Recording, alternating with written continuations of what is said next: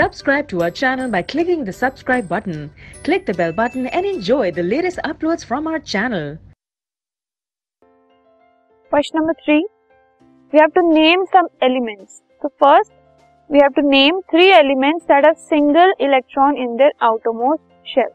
Balance shell में सिर्फ़ एक इलेक्ट्रॉन जिनका है वो हमें नेम करने हैं तो जो भी फ़र्स्ट ग्रुप वाले एलिमेंट्स होंगे लिथियम सोडियम पोटेशियम इनके वैलेंस शेल्स में एक ही इलेक्ट्रॉन है आउटर मोस्ट जो शेल है उसमें एक electron next two elements that have two electrons in their outermost shell अब टू जो इलेक्ट्रॉन्स हैं, वो होने चाहिए आउटर मोस्ट शेल्स में।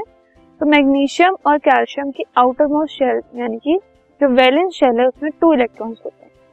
Three elements with filled outermost shells filled outermost shells किसमें होती है? नोबल गैसेस में। तो नियॉन आर्गन जेनॉन रेडॉन ये सारी जो नोबल गैसेस हैं, उनकी जो वेलेंस शेल्स है वो एकदम फिल्ड होती है। So this is about question number three